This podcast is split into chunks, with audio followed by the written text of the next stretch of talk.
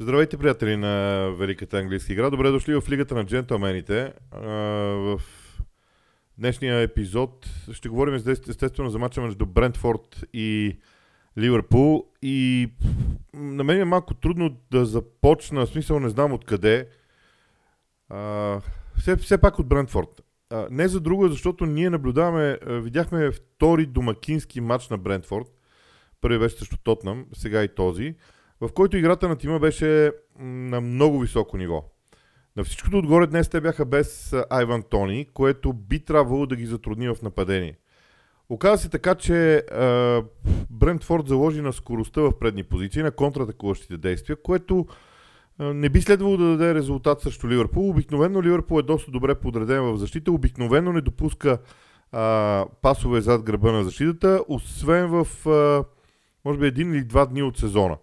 Аз няма да забравя никога един матч срещу Астан Вила, който бе загубен с... А, а, и Астан Вил вкара 7 гола на Ливърпул. А, тогава беше горе-долу подобно положението в защита за Ливърпул.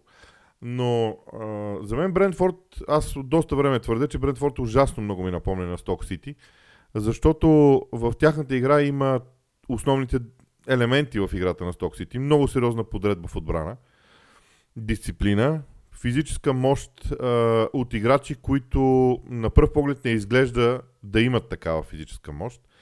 А, единоборствата се печелят, високите топки също. А, чудесни контратакуващи действия, действия от фланговете. Имат и висок централен нападател в лицето на Еван Тони. Днес той не игра, а, което обаче не нарани по никакъв начин а, шансовете на Брентфорд. Те не допуснаха, дори когато трябваше да се защитават, не допуснаха да изпаднат в а, някакъв хаос. Да има някакъв хаос пред наказателното им поле и вътре в наказателното им поле. Хареса ми това, че бяха изключително целенасочени през цялото време.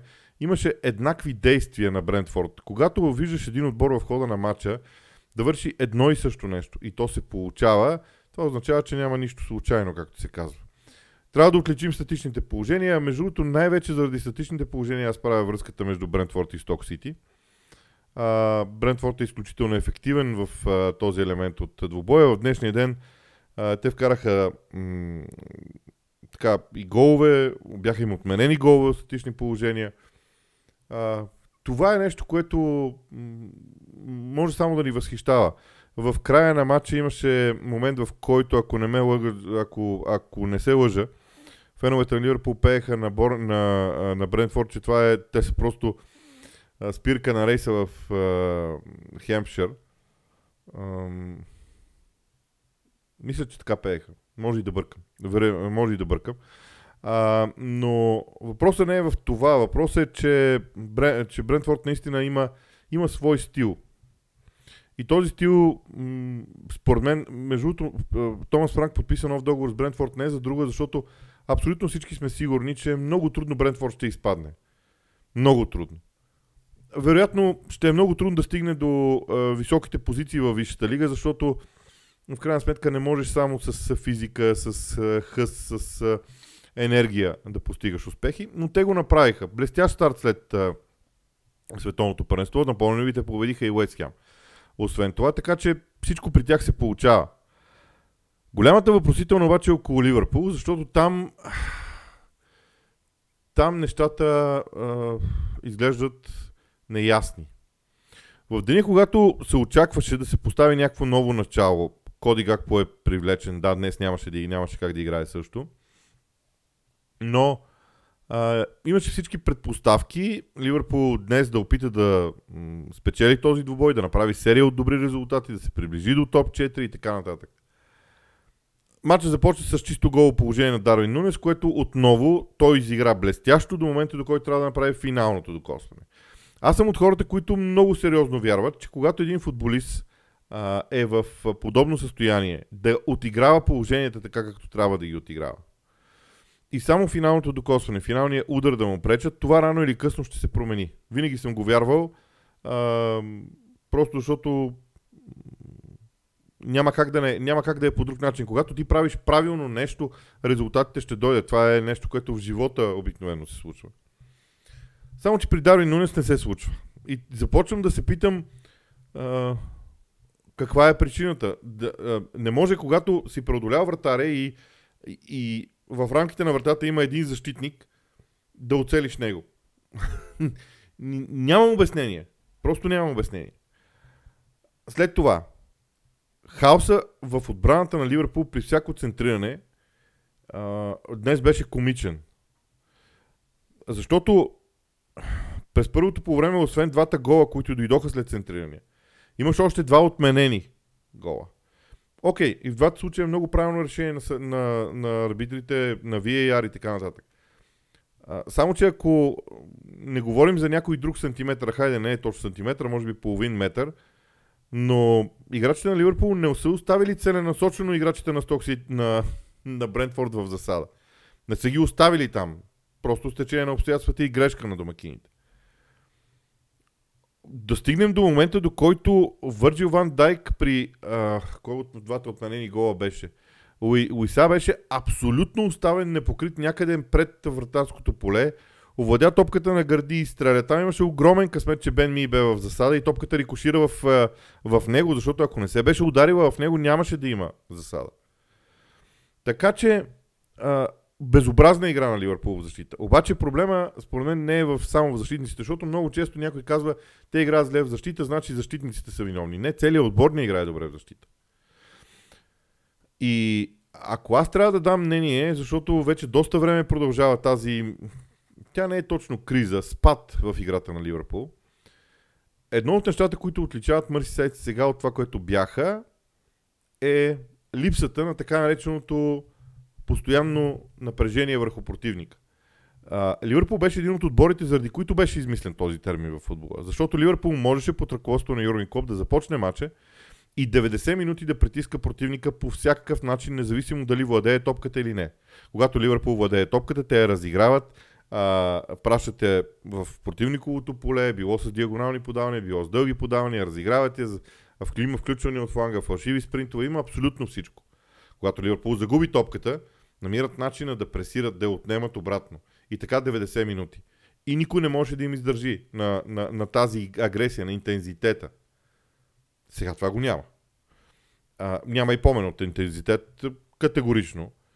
А, аз пак ще цитирам, мисля, че Юрген Клоп е бил, това беше преди доста години, вече не знам колко, още в началото на периода му в Ливърпул. Но в Италия на един а, нещо, като което ние наричаме семинар, а, за така тактически а, идеи. Юрген Клоп се е включил дистанционно, тогава и е казал, че за него прогреса на неговия отбор обикновено върви с увеличаване на интензитета в действията. Интензитет в играта на Ливърпул в момента няма. Никакъв. Смените на почивката са много интересни. Аз не знам дали Върджи Ван Дайк е бил нещо контузен, уморен, защото вижте, ние не знаем какви показатели отчитат. Всеки един футболист, знаете, играе с такива GPS системи които отчитат физическото им състояние, натоварване и така нататък. Ние не знаем дали физическото натоварване на Върджил Ван Дайк не е било такова, че да, да се налага да излезе. Но аз съм склонен да мисля, че тази, тази смяна е плод на това, че просто и на Клоп не му издържат нервите на това Върджил Ван Дайк да е пасивен в защита. Той е феноменален играч и никой не го отрича това нещо, никой няма да го отрече, но поведението му понякога пред вратата на Ливърпул е кошмарно. А, трите смени по някакъв начин дадоха импулс на Ливърпул и, и м- второто по време се промени играта на Ливърпул не толкова в нещо драстично, колкото просто те наистина заиграха малко по-бързо, малко по-агресивно, не много, малко, но това даде разликата и създаде впечатление, че те могат да обърнат матча. Дори Дарвин Нунес вкара, вкара излязал сам ще въртаря, само дето там имаше засада и така нататък. Което е наистина лош късмет. Но вижте, това в Ливърпул а, няма как да продължава. Всички ние се опитаме да намерим отговор на въпроса защо. Ама полузащитниците, ама нападателите, ама защитниците. На мен ми се струва, че а, и много е рано да правим такива изводи, но когато дълго време един треньор не успее да овладее спад в играта на отбора си, това означава, че проблема е и в него най-вече. И аз наистина вярвам, че проблема е най-вече в Клоп. Нямам идея защо се получава така. Нямам идея защо не, не може да. Той не може да накара футболистите си да играят по стария начин, защото да, да излезеш и да, да играеш супер активно, агресивно, интензивно, това би трябвало да могат да го правят. И те са го правили дълго време. Нямам отговор защо това не се случва, но днес Ливърпул не показа абсолютно нищо в играта си.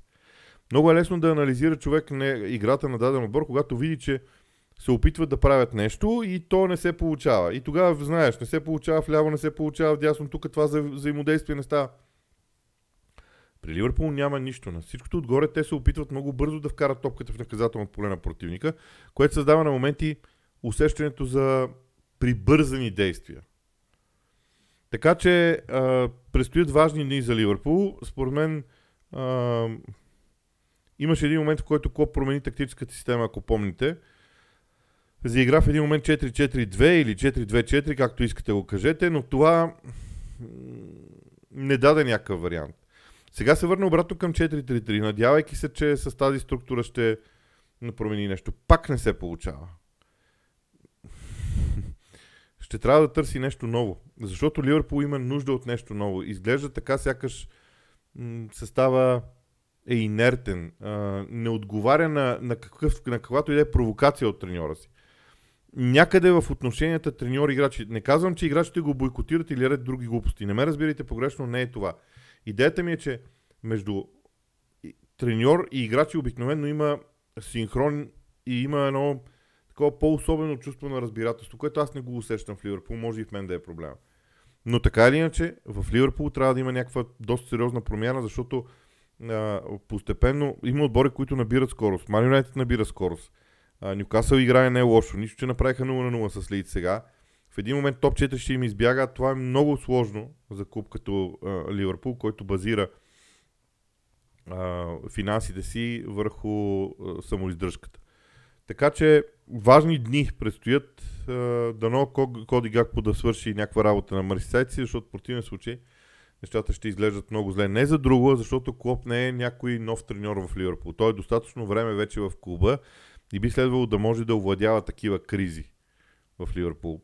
За сега няма белези за това, че то успява. Ще, го, ще изчакаме да видим следващите матчове, със сигурност те са а, достатъчно интересни, но в Ливърпул нещата не вървят добре в момента. Не, Ливърпул не изглежда добре в момента, дори когато печели, защото е срещу Лестър те спечелиха, но пак не изглеждаха достатъчно добре.